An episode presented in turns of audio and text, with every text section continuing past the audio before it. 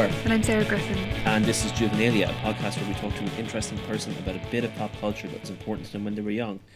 Our guest today is very familiar to you if you've ever listened to Juvenalia. She comes on about once a year, I think. This is probably an annual trip at this point. Um, her new book, The Gifts That Bind Us, is out tomorrow. If you're listening to this today, it comes out. Caroline O'Donoghue, welcome to the show. Hello, hello. It's like coming home every time. It's wonderful. You've picked um, another animated film this time. Another animated film I haven't seen, which is very exciting to me. Um, tell us what it is.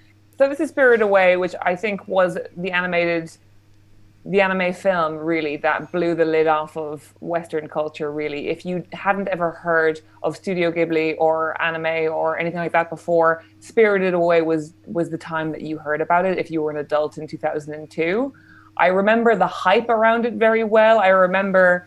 Uh, very clearly, Jonathan Ross saying it was his film of the year, and this was around the time that uh, you know, adults were reading Harry Potter, and there, there was this very confusing time in the narrative of uh, adults consuming children's things, where people were being open about it and talking about, yeah, there's stuff that's like definitely there for everyone, but there was also this counter argument of like, why are these fucking grown-ups looking at cartoons? You know, it was the first of that, and Spirited Away was was sort of um, the wave that brought that all in, and I watched it in the cinema, and I was about twelve and then I, I think I must have had it on video or DVD or something. It somehow made its way into the house, but it became this thing that I watched a lot.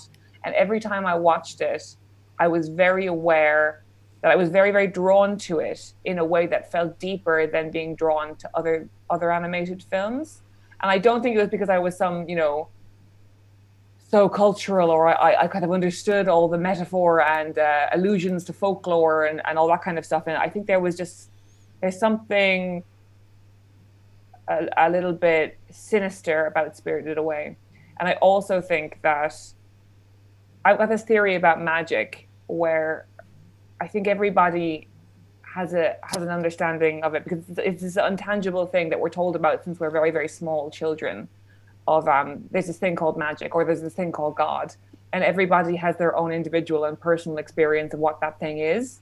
And I think Spirited Away was the thing that that clicked with me of being like that's what magic is. That this is the kind of non-linear logic that at the same time makes complete sense and feels utterly real and utterly bewitching and feels of this planet um, and and I, I watch it uh, like maybe two or three times a year generally when i'm hungover and when it's raining I think you're dead right about that, about that feeling of like experiencing things like Spirited Away and the other Miyazaki films as a child doesn't inherently make you a smarter or more astute kid because you're a kid, right? yeah So understanding it isn't what makes it powerful. Not understanding it and being Yeah. obsessed with and hooked by that not understanding. That's the magic. That's the mystery thing, right? Like Spirited Away is 100% well above the sort of psychic pay grade of a 12 year old. Like, you know, Yeah, that is yeah. that film is tricky, occasionally hard to follow if you're not like watching watching, right? It's very um Chihiro doesn't talk, you know? And following her through through her journey is very um it requires a, a real presence in the room. And that feeling of what the fuck is happening? I feel really strange. That's magic. yeah Like magic Yeah. isn't about knowledge; it's about sensation and about mystery. I think. yeah alan i'm really curious about what you thought coming into this now as a grown-up hmm.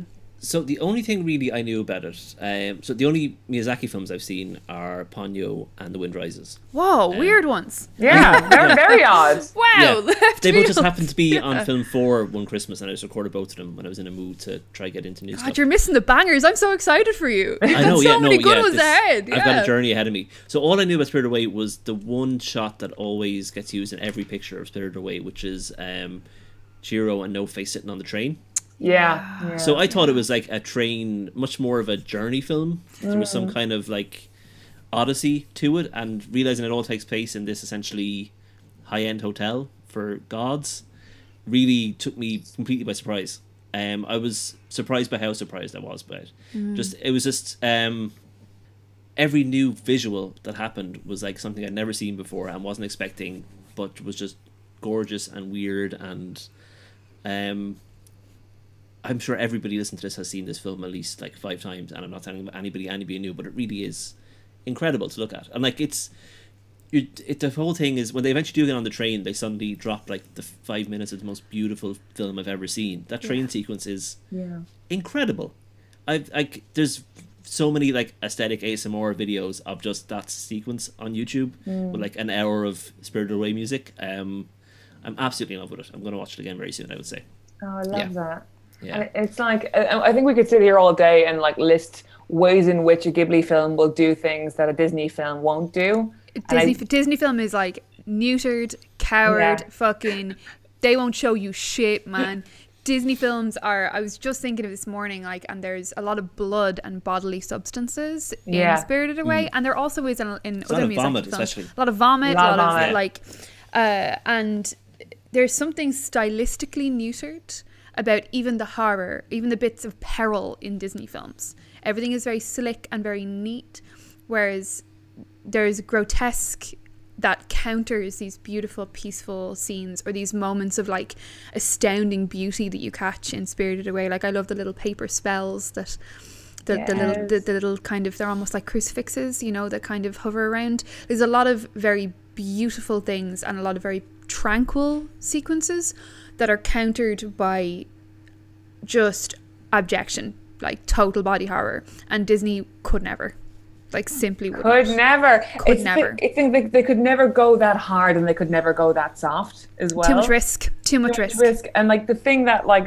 this movie does that, and a lot of Ghibli movies will do, like you'll see it like My Neighbor Totoro as well, of hmm. like it's just a lot of silence and a lot of Yeah. characters just being by themselves and like having interiority. Like that entire train scene is just kind of Chihiro looking out the window, and we're very aware that like something deep within her has shifted throughout the film. And there's this other bit where like we're kind of you know like the let me bring it back to there's this creature called No Face that enters the bathhouse. So Chihiro, in a very Alice in Wonderland type of way, has ended up in this uh, luxury bathhouse, which I would fucking kill to stay at, um, um, for for the gods, for all these kind of um, Japanese folk gods and spirits. And um, No Face is this creature that we're never really explained why or how, but he kind of just ingests the atmosphere and the people and the things around him. And uh, he ingests like this very greedy frog thing, and the frog is hungry for just gold. And he just, it's, it's really awful because he just kind of consumes everything in the bathhouse and just like throws out all these nuggets of gold to everybody, and everybody goes crazy for it. And he keeps saying, you know, so Chihiro's name gets changed to Sen while she works in the bathhouse, and he which is an Alice in Wonderland thing. She loses her name, she loses her identity. Yes. It's the same thing that happens to Alice, right? yeah Where like Yubaba, uh, who's in charge, uh, removes the agency of the humans who arrive by accident in the bathhouse by stripping them of their memories and identities. And other than the sense of something is wrong, they have nothing. And uh, Sin is, the, is or Sen is the new name that's given Yeah. to to Chihiro. Yeah, and and oh god, can we just come back to that in a second? The name. Yeah, oh yeah, I'll put a little- I'll put a little flag in that. Yeah, yeah. please. Um, uh, but she, so she uh, sort of accidentally lets the spirit in, who then consumes this frog, and then he starts like consuming the entire bathhouse or whatever, and people are allowing it because he keeps just vomiting gold at them. And then there's this thing where he says, "Bring me Sen, bring me." Sen. He just wants Sen's approval or her love. It's kind of unspecified what he wants. It Yeah. feels dark. It feels like it's alluding to something really horrifying. And then she just sort of sit, she just sits on the floor of this like destroyed room and just oh looks at him. And then and looks and looks and looks and he wants her to give him something, but he but she won't give it to him. And it's this sort of defiant, silent thing. And she says, "Please, sir, I have a friend who's in trouble." You know, and there's there's just hmm. so much that happens she sounds she sounds at all times and here's where the disney thing is different she never at any juncture sounds like anything other than a child. She's not funny. She's not cute. Her, her movement is very like uh, her limbs are all kind of wonky. Like she, she's a child. Like she's a lost frightened child. Chihiro stumbles. She's the the pieces of coal that she has to pick up are too heavy for her. They take up her whole hands. Like her run is inelegant. She does a lot of running. Like her face everything about her is just child Whereas when you sort of mm. enter Disney, a child at the center of a Disney story is something different. If you compare Chihiro to Alice, mm. like that is two different children. That's two different feminine children. The bit where she's going down to the boiler room for the first time and she's going down the step one step at a time on her oh, butt. I was like, oh, that's a child. That's a child. clearly Yeah. a child doing it. Yeah. it, it really it really does bring back that when you're that age how big everything is how not made for you things are like one of my like earliest and worst memories is um, when i was trying to put like some clothes into it into like a pull out a big pull out drawer a chest of drawers and the drawer fell out on me Oh my god! and thing god. was full of clothes and Yeah. towels and things. And I Yeah. couldn't lift it and I couldn't get it back in. And I remember it was the first time I really lost it at an inanimate object of being like, this isn't fair and it shouldn't be, I shouldn't have been asked to do this, you know? I am simply too small for this task. Yeah. And you, and it's so weird that you forget. And like, this is the thing I wanted to get back to, Sarah, with the names is that, um, you know, she, it's that thing of like, the, the great tragedy of life is that most of us will forget everything. Do you know what I mean? We'll forget the first, like, 90% of the first 15 years of our life, really. Do you know what I mean? Especially those early, early memories. And what we what we forget with that is is we forget our intuition and we forget just how when things feel wrong. And there's that that first um, scene where she goes into the kind of abandoned theme park with her parents and they're starving and there's food there and they said like don't, don't worry we have money when the guy shows up we'll pay for it and that makes sense in adult logic but in child logic it's like no you can't just take something that's there for Not other yours. people like it's not yeah. yours and it's like we enter the world of work we give up our names really and which is what Chihiro does and like we we fall out of conversation with our own intuition and i think that is what the film is about is about it is about intuition above And I all. also love I love Yubaba as a villain, right? I I'm obsessed with her her face. I feel like Miyazaki does this very interesting thing with uh, westernized faces and uh, aging. She he does it really well in um Howl's Moving Castle, obviously. Um, but uh, Yubaba takes like that's it's her instigation, and that's also something that's like that's how you control people. You make them forget who they are, right? Yeah. You you allow them to become lost, and once somebody is lost, they're they're done for. And I do think you can kind of peel that back to don't forget who you are at any cost. But uh, it's not. It doesn't. It feels muddier and and and Spirited Away never tells you what it's about. Ever. yeah There's never any warm sense of completion. There's never any all the questions that are posed throughout it about what it what it means and what it's about are all just sort of left hanging in the air. Like I watched Encanto last week and I was like, oh, it's a very fucking convenient story, isn't it? Jolly good. Now, did I? I haven't heard one person say one good thing about No, that look, movie. I cried my fucking eyes out throughout. Right, I will say that I found it very touching, um, and I found uh, aesthetically very pleasing. Like lots of good stuff, but on a narrative level, like bish bash bosh. Hmm. Don't worry about it. You don't have to have any like questions here. All of this is just do-do, solved yeah.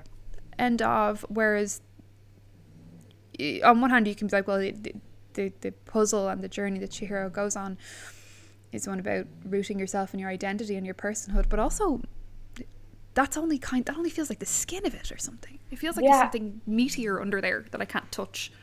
I feel sort of this way. I don't know if either of you guys are are Paul Thomas Anderson fans. Of like you know that movie Magnolia. Um, sorry, I feel like yes, no. I haven't Yeah, seen yeah, I haven't yeah, seen yeah. Magnolia. I'm useless. I'm I'm I'm just, my gaps in cinematic knowledge are like gaping. So and I'm yet, and yet, the, the details that you do have are, are very random and surprising. Like Oh. sometimes, sometimes you have like an encyclopedic knowledge of something that like I would never have expected. counts for it counts for nothing when you haven't seen a Clockwork Orange man. So like, I don't know. So I haven't seen Magnolia.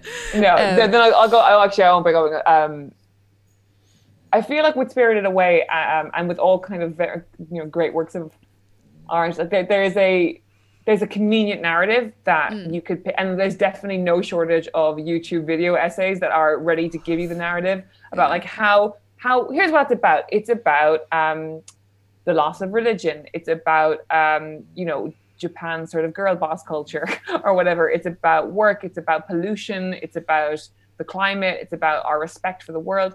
And it kind of is sort of about all those things. But to say that it's about something actually reduces the power of the story. Do you know what I mean? Yeah. Like it ha- obviously it has all these themes, it has all these concerns, but like to, to narrow it down to like a, a BA dissertation title would do a huge disservice to the work and your enjoyment of the work, you know? Yeah. Yeah, absolutely. Did you find that out? Like I- on the first viewing? So I tried to like read a couple of essays afterwards, and anything I was reading was kind of stuff I'd already intuited, and it wasn't making me like the film more or less. It was just like, yeah, that is in there, but ultimately it's a really entertaining film, which is what Miyazaki says all the time. He's like about his films, and someone asks him, "Is this like a left wing film? Is it a union film?" About all this stuff, he's like, "No, it's an entertaining film." And, but but he but he is fundamentally like a left wing feminist person, so it's it's all in there. He's just not what it's about. You know, it's just like some, when someone like that makes a film that's in there, you know, it's, Yeah. but it's ultimately because you know Chihiro doesn't really. If this was a Disney film, the film would end with like you have a defeat and everybody freed, and the bathhouse, you know, returns. The bathhouse would have healed itself and turned Yeah. into something much more But pleasing. you all know, that happens is that she like, rainbow. she like she wins and she gets out, and everybody else is happy for her, but they all still work there at the end. There's no. It's it's a really small personal story set in this big, um, kind of unknowable place where she is a very very small cog in something much larger than her, and they're not really interested in showing us anything around the rest of the machine. It really is about this one girl, um, which I found really interesting. I I, it's only afterwards I was like. She didn't really change anything for anybody besides the baby. It really is the only person who had The baby, oh, her and the baby the had personal growth. That was it. The baby's horrible. You're a germ. Really. You're a germ right? from outside. Oh, Yeah. God. Oh And my Haku, yeah, yeah, god! yeah. There's something. I, there's something. You like. There's so many things in um, Spirited Away that aren't sexual but feel. They're like bodily. They're, they're- bodily. they're- There's yeah. something. Yeah, yeah. There's something the baby said. I wrote it down because I was like, Ugh. Uh, oh, he says, "Play with me, or I'll break your arm." What? Yeah. Like, oh no. Yeah. And then I think it's Yubaba or her sister says something like, "I'll tear your mouth out of your face" or something like that. It's really bodily. Like it's not. Just Oh, she like, zips up her face really early on, There's- which is really disturbing. Yeah, there's a the, the body horror aspects of it are really challenging because Chihiro is a child, right? She's not like. I mean, I keep going back to like Alice. So the two other lost girls in bizarre places that don't seem to have many rules stories, which take place at the same sort of level of fame and cultural power as all of the films made about a young man on a quest, all of the Joseph Campbell's heroes, Journey, 12 Step, blah, blah, blah. Those ones are Alice in Wonderland and Wizard of Oz, both of which require our protag, our gal, um, to just sort of surrender and mosey Yeah. Yeah. right? There's sort of a straight line, oh, like a you know, or a, meandering line, but the line ends up eh, at freedom, right? And there's peril and adversity, and or- or there's there's not there's stranger rather than logical uh, quests, if you know what I mean. Um, and uh, Judy Garland is is is um, Dorothy, obviously, and Alice like could be an adult woman in the way that she is drawn, whereas. So you feel Uh, like Alice with her winched little waist. yeah, her little weird Disney waist, you know, Mm. and Julie Andrews, oh, not Julie Andrews, sorry, Judy Garland, who is beautiful, like who's done up, and part of of her, of the sort of this the the journey that Dorothy goes on is that like the Scarecrow and the Tin Man and the Lion love her, right? Mm-hmm. Whereas any attention or any focus that Chihiro pulls from the creatures of the world that she lives in feels frightening. It feels like, again, bodily, it feels like really, there's something really disturbing about it because she is absolutely a child.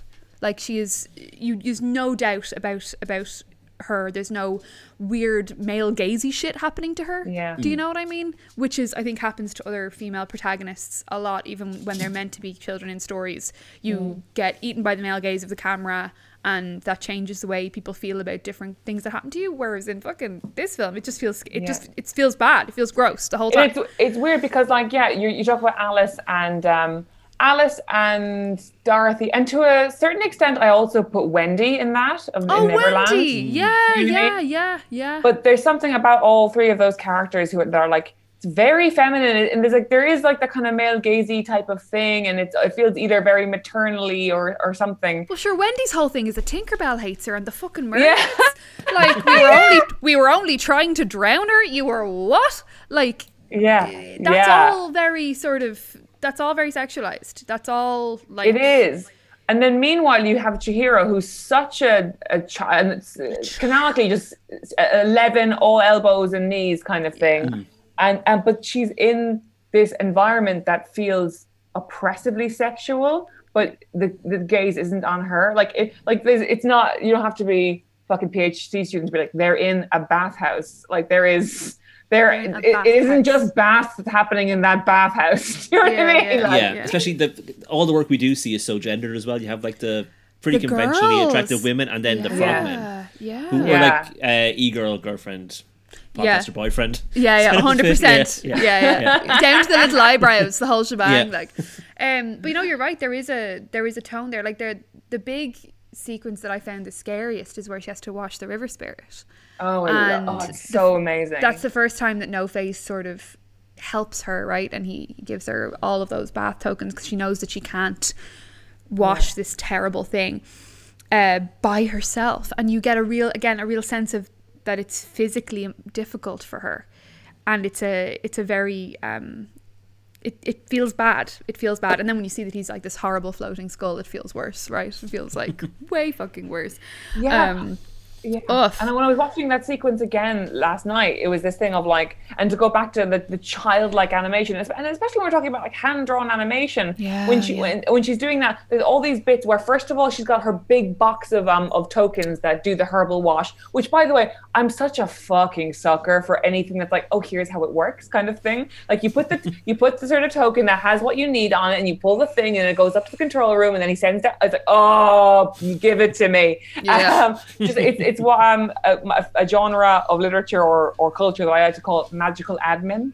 oh It's yeah. my favorite thing of like, it's magic, but here's how it works. all the bits, all the all bits, the bits. Yeah, you know, yeah. It's like very borrowers. It's like, oh, the thimble is your. Is Whoa, borrowers! Haven't heard know? that one in about twenty-five years. Yeah, it's like oh, small, a, a human things being used as small things. Like when it would be like um, a, a yarn of threads, but that would be their kitchen table, would be the top of it, kind of thing. Like, thimbles, just thimbles. the symbols being used Yeah. for stuff is so good. Um, but anyway, she um she gets the baskets and she kind of can't even hold them, and then she goes over to the slot in the wall, and the first one she drops and it just goes down into the wall, and the second one she barely gets the metal clasp around it, and then she goes back and she's the, the water comes down and she almost fucking drowns, and then like uh she reaches in and she finds the um the bicycle hand, handlebar that's coming out of the river spirit and it's that, that the animation of that sequence and then her friend i think it's lin helps her and it's a thing of she's trying to get the rope around the handle but literally her hands are too small and it's like you watch it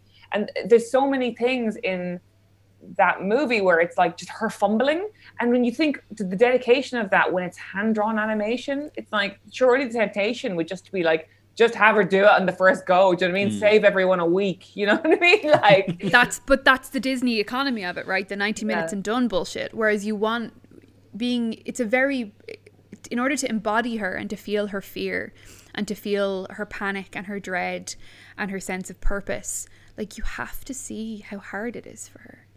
You yeah know? And like Yeah. that's where artistry everything interrupts. is hard yeah Yeah. And Lin uh, is voiced in the dub by um her name uh she Rose Quartz and Steven Universe, Megara and Hercules. Um, Oh my god! Oh, really? I, yeah, I watched the subs last night, but I've dub, I watched dubs before. Oh, Susan Egan, Jesus Christ, come on. Um, so her voice is really familiar, you know, and we don't linger long with her. We don't see, you know what I mean? Yeah. She's just sort of inconvenienced in a very genuine way. Like, there's no warming. There is a little bit of warming, but she really is just fucking like, you're gonna fucking put a child on me? What? I don't want Yeah, this. You yeah. know, like real rejection shit. And the bit where she's like introduced to the staff of the bathhouse, and Haku is like, "Yeah, you know, if she doesn't work out, boiler, eater, I don't fucking care." Like it's oh, oh. We've skipped over one of my favorite sequences, which is the bit where where she so so what happens is and we probably should have done a plot summary or something, but like um, the Chihiro is moving to a new town. She's bereft. She's with her parents in the back of a car. She's really upset. And she's like, it's great that we have that bit at the beginning of the film where she's pouting because she does seem like an 11 year old. It's just like, she's fucking leaving her hometown and it sucks and nobody cares. And then they stop. Um, they, they go by, they go by these, uh, these shrines in the side of the road that are all kind of overgrown and kind of like you can tell they've sort of been abandoned. And um, then they go through they find this uh, all these sort of stone gods and things. They find this abandoned theme park. They walk across. The, the parents as we said before get distracted by the food. They sort of gorge themselves and then they're turned into pigs which is like another fucking horrible scene. Horrible. Yeah. considering the whole film is about her getting her parents back. It really doesn't like make you root for her parents at all you know There's definitely no sense of binary good and evil here, right? Yeah, Where it's like, oh, she's yeah. gone back to them. Does she not get like a, a Miss Honey? Does Lin not decide to adopt her and they can live in the magical realm together forever? Yeah. No, no, she's going back to her parents who are no longer pigs. You know, like yeah there's a have they learned a lesson i don't know maybe not. You know, did she Probably have to go and learn that lesson for them? We don't fucking know. Like seems like mm, that's but then they won't there's a- remember being pig. They don't remember it, right? As well, it's they. They don't of- remember being Yeah, pigs. yeah. Yeah, But they also the film makes great pains to be like, you don't worry, guys. This was not a this was all a dream thing because she still has the hairband in her hair, kind of thing. So, um, but then it has this thing where night is falling on this abandoned fairground, and and and. uh you know, those kind of the spirits are getting off this sort of barge boat to kind of come in. boat, It's so yeah, gorgeous. yeah. It's like amazing. I love a riverboat. You don't see Oh, them. You, don't, see, them very often. There's a great riverboat in over the garden wall. There's like you see the, you see the odd sort of old timey barge covered in lights Yeah. with like awnings. You know, We need to return to barge culture. barge culture. Give me a floating ballroom. You know, Fucking Steamboat Willie, that was the that was the peak. yeah. back to the back to the originals, man. yeah, um, Dancing on deck. And like it has this whole thing of just like night falling and the the red lights of the city coming on, and her just trying to bolt her way through the city after Haku tells her to get out of there. And uh, and and, she, and then she gets to the, the edge of the river and it's just too deep, it's too far away, and she's stuck there. Mm. I, it's so thrilling, like and so beautiful. The first time her feet start to fade, like you're like, Uh. oh no, oh she's fucked, man.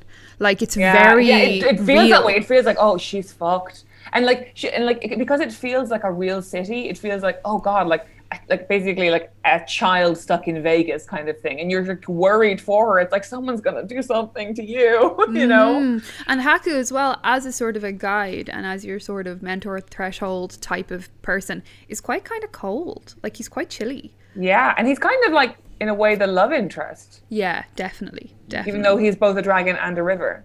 Yeah, he's a dragon, he's a river, he's a boy.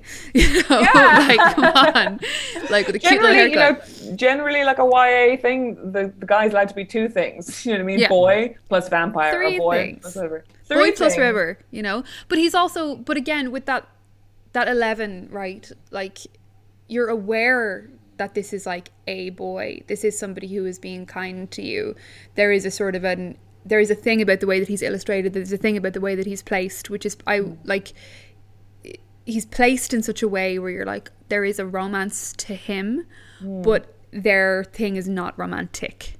Yeah, yeah. there's a real distinction there. Like if she had like she is not she's not there. We as viewers can be like oh yeah he's like the boy but she's not there. She is not engaging Yeah. with him in that way. And it's funny because the other characters do see it. Like there's the guy, the, the boiler room guy. He's like, yeah, it's oh love. love his legs Yeah. love his little legs but love means something very different when you're It does. It does. You it's like this real sort of blood packed sort of It's treehouse love. You know. it's sweeter and she really romantic. because of what happens to what happens to him is so frightening right like his uh seeing him as a dragon for the first time is kind of chilling with being but also being kind of horny.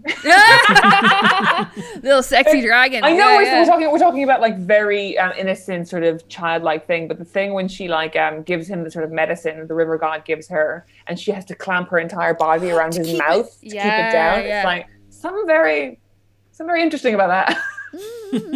He's got a real like dog little face as well. Yeah, you know, yeah. And like all those mad little tentacles and stuff. Like he's such a weird little guy. I love him.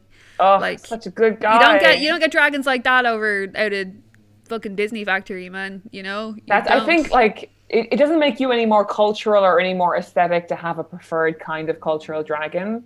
Like I think Way you- better it's, dragon. It's Yeah. fine if you if you like a Spyro the Dragon, if you like a basically a dinosaur with wings dragon. Like I get you, I feel you, I love Yeah. you. But for me, like a I like a Falkor. You know, I like Japanese little, sky dragon though is the thing for me. I think really. yeah, Yeah. like that's that. I I would have recognized the kind of dragon that that Haku turns into because he as a kid being like, oh, it's a Falkor.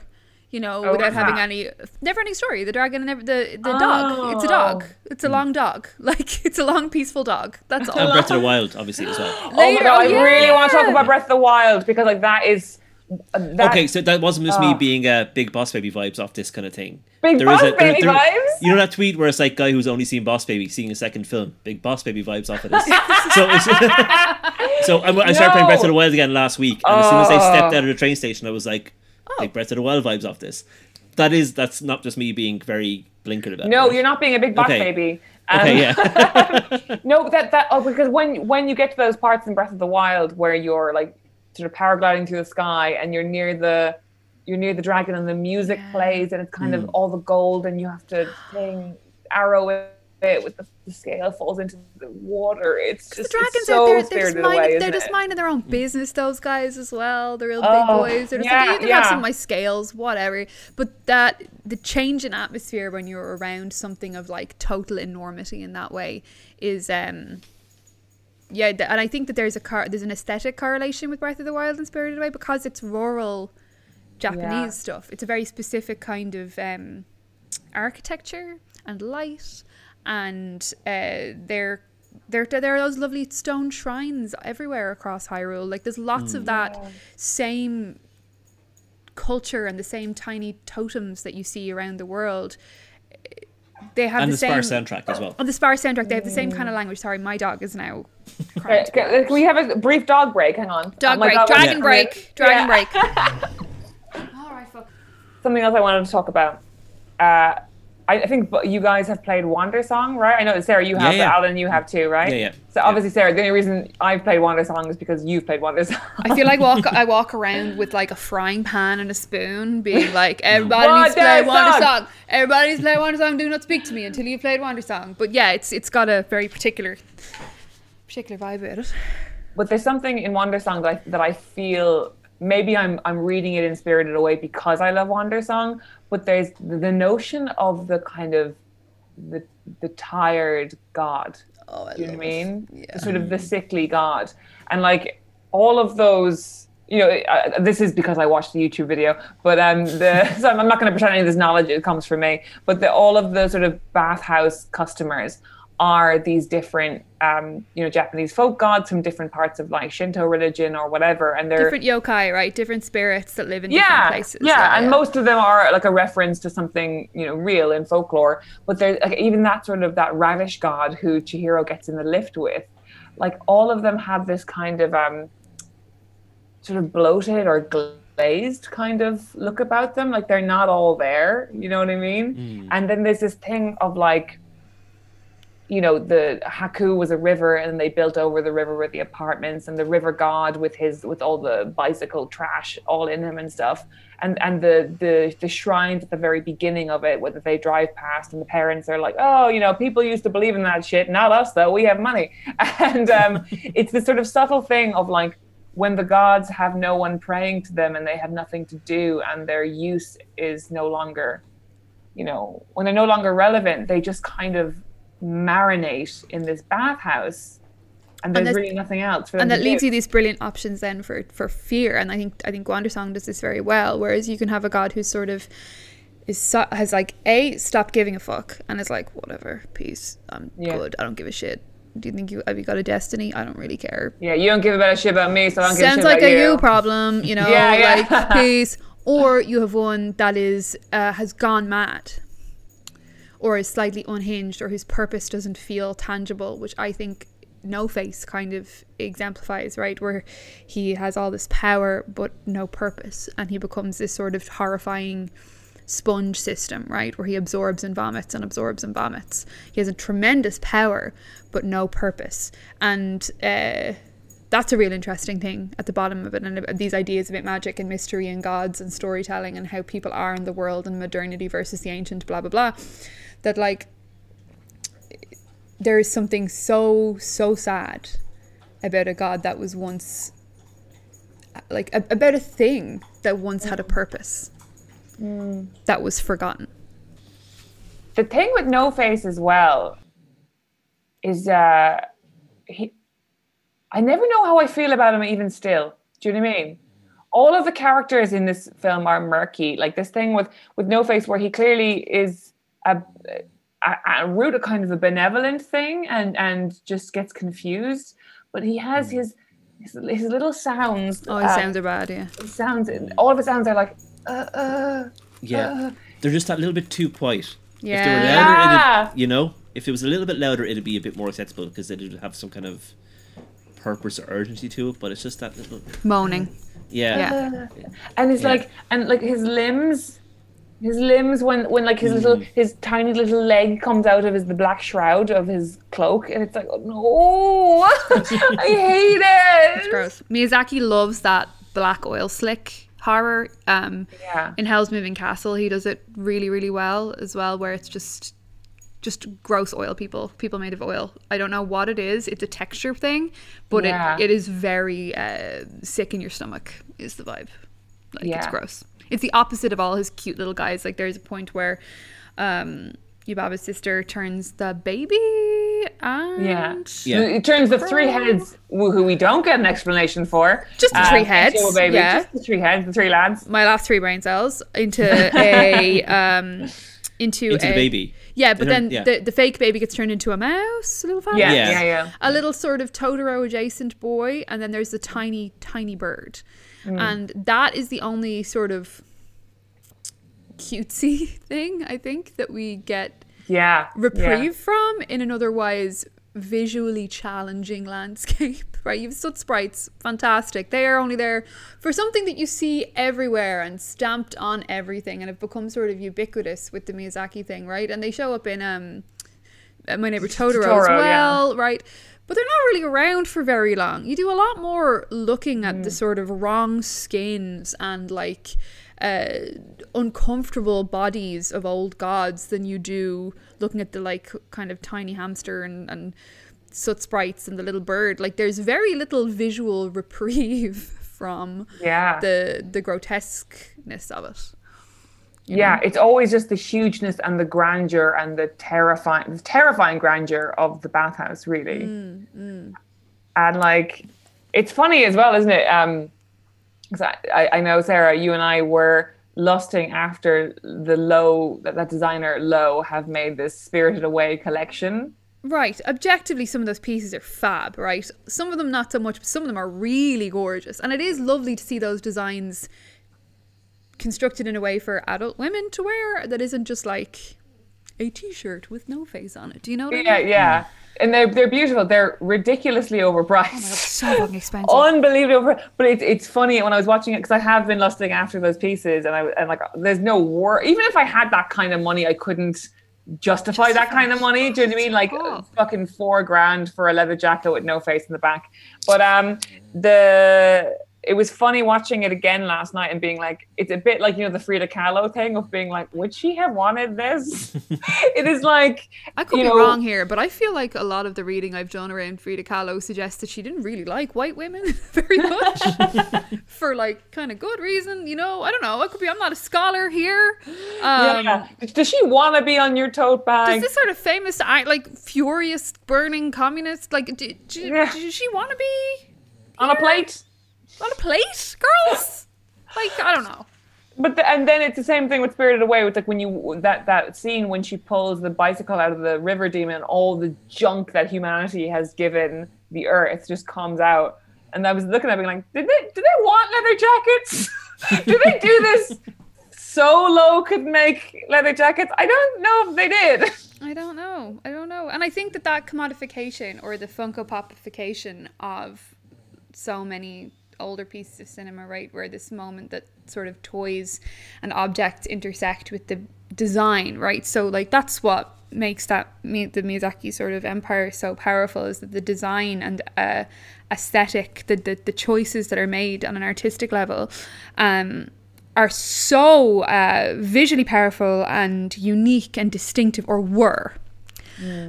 But there's a kind of a point at which when you start putting it on everything, you separate it from its origin. You sort of it becomes something different. The point I always say, I feel like I've said this a hundred times, but like the point at which capitalism meets art is tricky, mm. and uh, but when the but the no face leather jacket, like do you know what I mean? There's a point where you're like, did they? Did anybody watch this? You're right. Did anybody watch the film? Is anyone, anyone in the room here? Like, yeah, yeah. I don't it, know. It's it is very much a, like it's an anti-capitalism film that's anti, also anti-junk. Do you know what I mean? Yeah.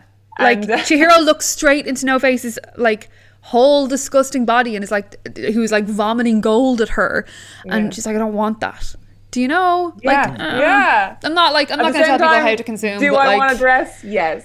but do I want the little jumper that's made of soot sprites? Yes, yes, I obviously do. It's very cute, but like I don't know. I, I think that there is an interruption point where you could uh, you could uh, have received. I guess it's probably be where you, where your experience of it kind of lands on, where it becomes sort of culturally ubiquitous in a way. And then when you get down to the source material, you're like, oh shit, didn't expect that. Or, yeah. oh, I don't know what I was thinking, but I wasn't thinking this. Yeah. Mm-hmm. You know? I find like with with that train scene, it's so absolutely stunning. But then the thing that kind of makes you, I don't know, the only word I can come up with is it makes me worried but I don't know at what or for what. Um, is is the, the the sort of ghosts that come on and off at the station. And then there's at one point where she's kind of looking out the window and there's kind of a little girl ghost, and like mm. it's kind of unclear whether this tra- and this there's the whole thing about like you know oh you can get the train there but you can't come back, and that it is a kind of um sort of a death that she has to go on. You know what I mean? Mm. Like, does that fuck you up a bit? it does. You know where it immediately reminded me of, and we're gonna go back into games again. Have you played Spiritfarer, Caroline? No, I haven't. Okay, it's train journey is a big. Basically, you're the new death, but all the spirits in Spiritfarer look very much like those spirits in Spirited Away, and it's all these connected islands, and you're sailing between them, and like helping people move on to the next stage of mm. death, essentially. But it did that thing where where you suddenly realize there's a very sad story between behind every single one of these things that you're seeing. The yeah. girl really hits that home really hard. I thought. Sarah, you've played Surfer, haven't you? I got to a certain point, Alice, yeah. for those of you who've played, and went, mm. I was crying so hard that I was making noise. And I was like, you know what? I'm good.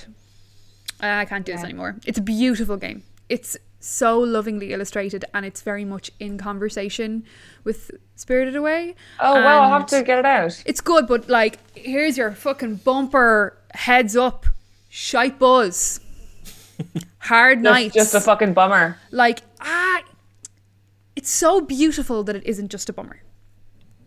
It's yeah. so beautiful that you can do it, but it's coming for you. It's oh, coming right mm. for you. It's very uh, it's not exploitative in the manner that it talks about grief and death. I will say that it's got a lot of intention. It's not mm. fucking with you as a player. It's not like I'm going to make these fuckers cry. It's very sophisticated in how it's written, but it is absolutely devastating. And I yeah, think it is. It is a jumping on platforms about death game. Yeah, it's a it's a death yeah. platformer. Um, it's also mm. a resource management game, which you run a B and B for people who are about to go through the portal to the other side. I mean, like, very spirited away. Very, mm. very spirited away, and the what I like about Spirited Away in it, it feels that it's responsible I feel like it's responsible for like a halo of other works, including things like Spiritfarer, right? Yeah. Where everything that the light of it touches becomes a little bit like it, you know, mm. which is fucking cool. I fucking I, I completely agree, and it's kind of why of all the things I could have brought for my you know seventh Juvenilia appearance, it's why it's why I brought it while I'm kind of promoting these young adult books because I feel like they they touched my books like very very very much and particularly the thing with of Haku suddenly revealing himself as being the river. Like it's so weird the way it, it's so strange because like everything else that happens in Spirited Away is so intuitive and it's so like like, like there's evidence for it if you look for it kind of thing mm. and it's like it makes sense and then like 10 minutes from the end, Haku just suddenly springs on Chihiro. Oh, the reason that you feel connected to me is because you almost drowned in me when you were a child. Okay, you lost your shoe. Goodbye. I love you. like, But like that's Miyazaki's mad for that shit. Miyazaki loves that shit. Like at the end of fucking Howl's Moving Castle, the fucking scarecrow that's been hopping after them for the whole journey. He's like, Yeah. Surprise, fuckers! I'm the missing prince from the beginning of the story. I'm free now. Peace. Also, Sophie, will you marry me? And she's like, No, I'm kind of fucking the wizard. And he's like, Okay, peace. And that's it. Like that's all. That's, Yeah. that's all you get. No more. Fuck your exposition. Like I Yeah. think it's fantastic. It's great. It's it doesn't care for about yeah, you. It it's, cares ve- it's very the energy is just like um folding up the circus, isn't it? It's like yeah, circus sweeping over, go home, bye. Peace. Like, I really respect that. I think I like that kind of storytelling. It's not. Um, I've gone to a point now with a lot of. Um, I I try not like I I watched Encanto for the bangers for the tunes, frankly, and I was hesitant to watch because I was like, I'm just gonna know what ha- I'm just gonna know because I've watched so many Disney films over my, the course of my life that I know what this story is. I know nothing there were surprises in Encanto sure but structurally on a very structural below the aesthetics below all the things that are happening on an artistic level it's a machine right a Disney film is a machine and a Star Wars film is a machine, right? A fucking Marvel film's a machine. Films that are produced on this sort of enormous, enormous, uh, like industrial level uh, by so many people at once Yeah. they don't there's nothing messy there's Yeah. nothing slapdash there's nothing that feels uh, like imperfect and yet Yeah. maybe that was sort of dodgy to be like surprise you nearly drowned in me like Peace. see you i knew you all along you know like you wouldn't be allowed to do that kind Yeah. of anywhere else And I, I, I sort, I love the head fuck of it. I love this, Yeah. the, the oddness of it. You do see a couple of sort of Chihiro drowning moments throughout it, though. You do see lots of like instances of water going over Chihiro's face, like when Yeah. she's washing the River Spirit, or when she's um she's holding on to uh, Haku uh, when they're running away from all the villains. I'm obsessed those little paper guys. I just They're so good. And the one that so hides in her hair. And yeah, it's, um, and it's just sister. it's like it's walking after her like upright. It's so gross. Yeah. Um, and you do see these flashes of her covered in water, and like you, there's something there, but it's not like stop everybody. We're going to do a little uh, foreshadowing here, guys. Yeah. We're not. We're just gonna show her underwater. Is yeah, another movie would have like flashed to her as a much smaller kid. Like, Yeah, with like maybe we would have all gotten there sooner, but you know, maybe we shouldn't We have. went somewhere interesting instead. You know, I think yeah, I I, uh, I have a lot of like patience for it, and I have a lot of respect for it because it is tricky, and um, uh, I can totally understand why it might not be everybody's cup of tea, but I. Yeah.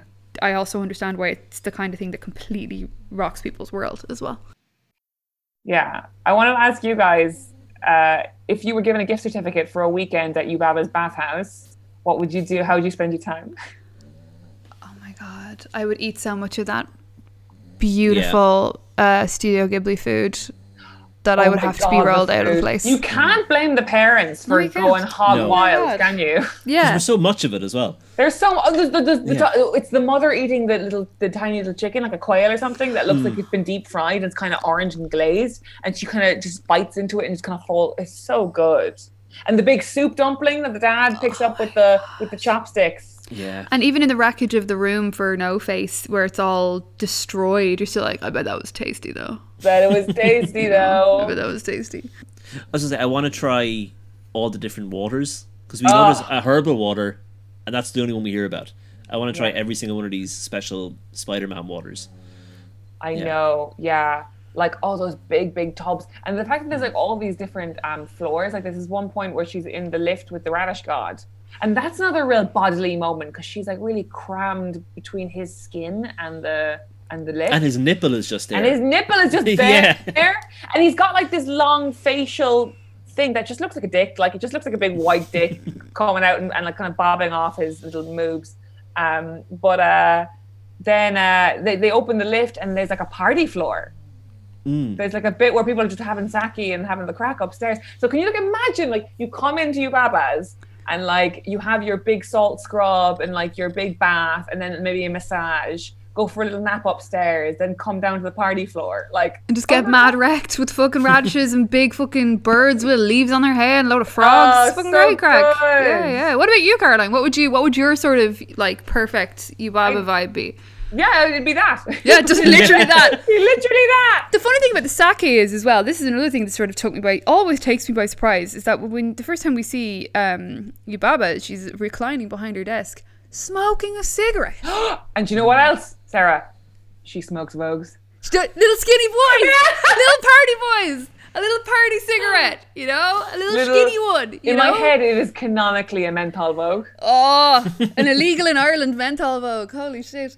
Like they, so you see, not only do you see a, a grown person having a cigarette, and there's talk of sake. There's also blood. We see Yeah. uh, Mm, Haku's Haku's blood, blood, right? Yeah.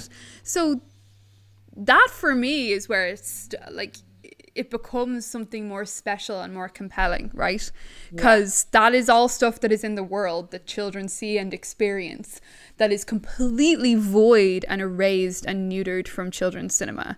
Not that I'm like we should be depicting people smoking on fucking Yeah, fucking yeah. kids movies or whatever. It just is really textured. It's nice to see to see and uh, like Yubab is obviously a villain, right? Uh, But her smoking isn't sensual or sexualized. It's not like Jafar and all these fucking like smoke If things Jafar around smoked, him. that would be the end of everybody. End think. of everybody. I feel like he does. I don't know what. Maybe I've just I feel like imagined there's a this. hookup pipe scene at Yeah, least I feel I'm like not there's, imagining that I don't know but but there's You're willing it into being right Yeah. now. Yeah. yeah, and there's a sort of a like I feel like the witch the witch of the waste might smoke as well. I feel like there's something really um uh just gritty or like not gritty, it's not the right word, but something kind of it adds to why she's frightening. Mm. Right? It adds to this sort of like Yubaba is busy. She's not Yeah. smoking for Chihiro's benefit. She's not like trying to mystify Chihiro. She's like, please fuck off. I'm not giving you a job. I'm yeah busy. I'm trying to have a fag Yeah, with my papers and jewels and weird baby. Like, Do you know please what I, leave me.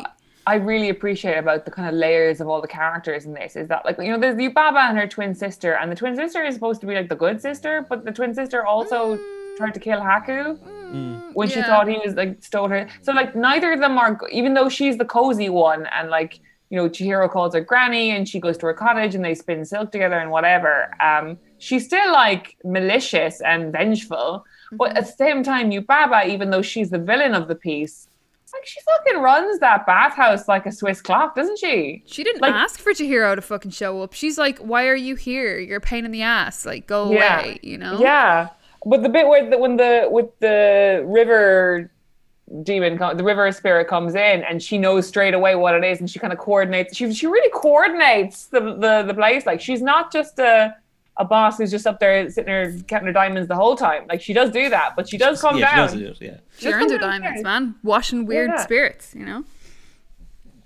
Yeah, and she's like sake on the house, but like bring back your gold. Yeah. So there you have it. It's just amazing to me that something that's um can allows itself to be so visually ugly with the vomit and the blood can also just be the most beautiful thing I've ever seen in my life. You know, and that is why ultimately we lost over merch, overpriced merch. Is that like it's so stunning, and I just want. It's like when you see a sunset and you just feel like sad because you just can't. You can't make it last, and you can't own it, kind of thing. Just, that's what it feels like when I watch this movie. It's just too beautiful, and it almost makes me sad. That's it. Um, But I think because it has the courage to show things that are disturbing, like it mm. shows age, it shows decay, it shows sickness, it shows like transformation in a really difficult, upsetting way. There are no bodily rules in this bathhouse. Everything that can happen to a body will happen to a body here, and we will probably fucking see it. And it's the juxtaposition of that with the quietness of things like the train sequence or even that lovely warm glow at the start which is sinister but still stunning as the night starts to fall like mm. for something with a very cohesive visual art style and a cohesive color palette and a very like it's it's like it's proper art. I was going to say accomplished, which sounds like the wrong thing. It's that's not mm. even the right word. With like a kind of a genius in its in its aesthetic and how it, it understands itself. It also managed to manages to achieve a total balance in how it depicts darkness and light, and Mm. the, and how similar and close those two things are. You know, Yeah. it balls. It Yeah. rules. I love It it. fucking it rules. It's so good. it rules. yeah. Do you know what low key my one of my favorite moments is as well? When her and Lin are just eating eating buns while they're on the on the balcony looking at the river, and they're both wearing these very chic little halter tops. Yeah. Yeah. Little style. Lin, we don't like. I don't know I, I don't know what Lin's jam is, you know? Like Yeah. Lin's a human, right? Y- Yeah, she well she says she's not obviously because hmm. Yeah, She kind of looks like one though, doesn't she? I More don't than really the I don't totally understand what the hmm. humanoid characters are doing are. there. Yeah. Yeah, are yeah. It's hard to tell. No rules. Fuck rules. No rules, are fake. Fuck rules are rules. fake. Don't try to whatever. figure it out, yeah. Yeah. yeah. Yeah, Don't yeah. try and think Caroline. about it too hard.